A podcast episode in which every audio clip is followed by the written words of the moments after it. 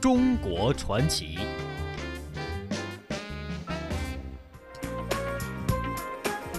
好，听众朋友，欢迎您继续收听中央人民广播电台为您送出的《魅力中国》节目，我是马瑞。大家好，我是一佳。今天的中国传奇呢，我们要给您介绍的是老北京的一个十分家常的物件啊，就是门墩儿。没错，这个门墩儿啊，是门楼当中比较有特色的一个组成部件，那也是这个了解中国传统文化的石刻艺术品的这样一个渠道。那接下来呢，我们就一起来了解一下北京石门墩儿。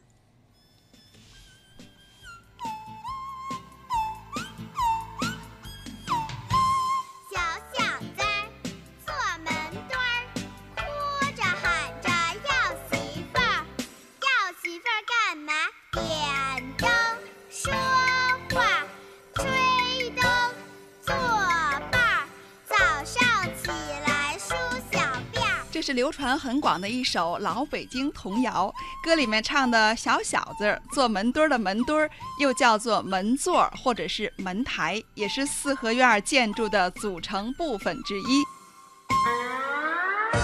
说起这北京的门墩儿啊，可以用三句话来形容，就是最集中，雕刻技艺最精湛，吉祥图案最丰富。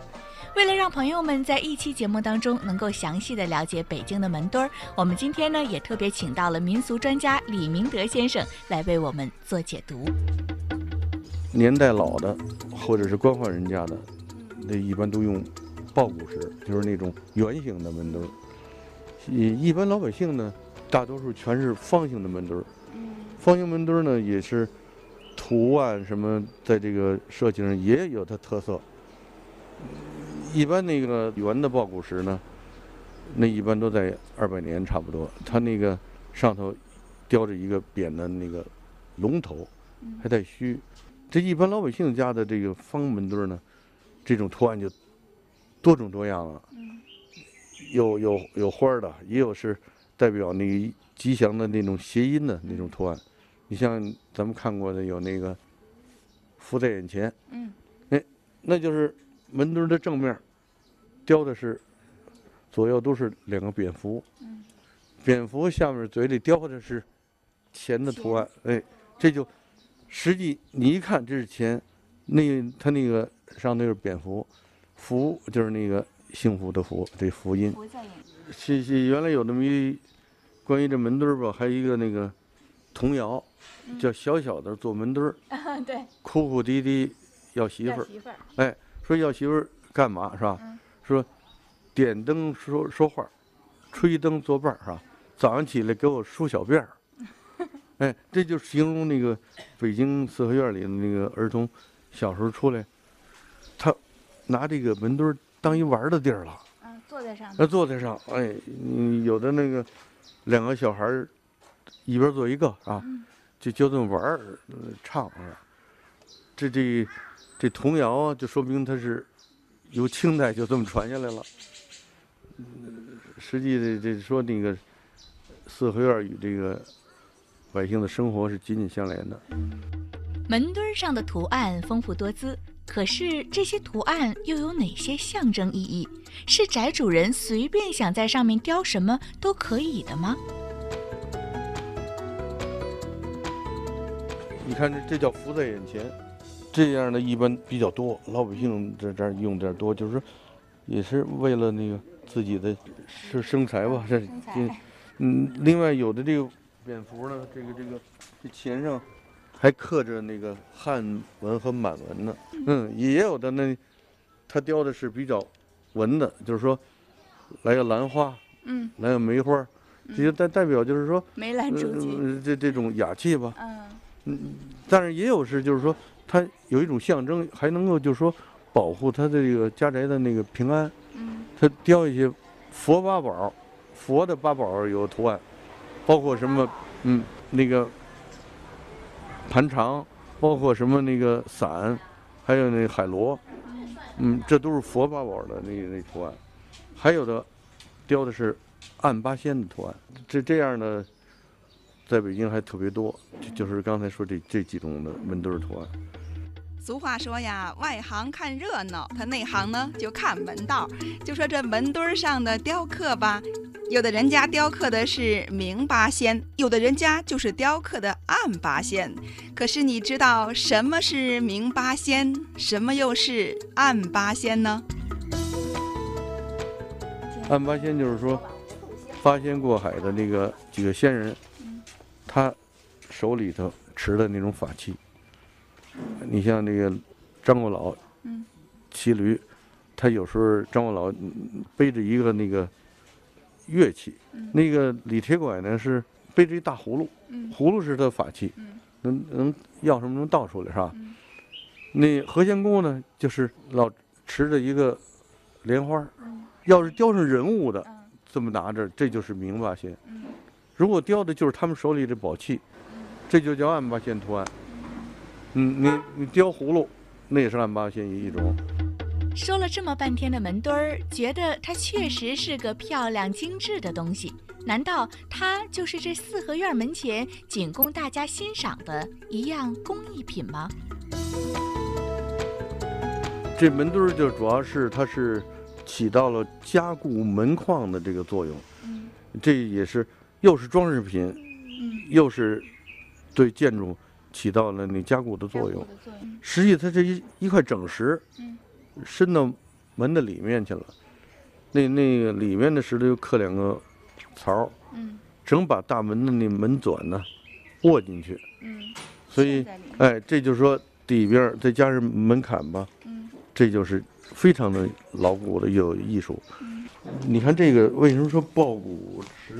它本身是保护门起到决决定作用，它这是一个底座连进来了，门的轴嗯。就镶在这这石头上了，嗯。是一块，这是一块，就是门里门外是一块石头，是一块石头，嗯，所以这个它这个再加上这门簪四个门簪，嗯，这就更坚固了，嗯，这门轴就镶在这儿。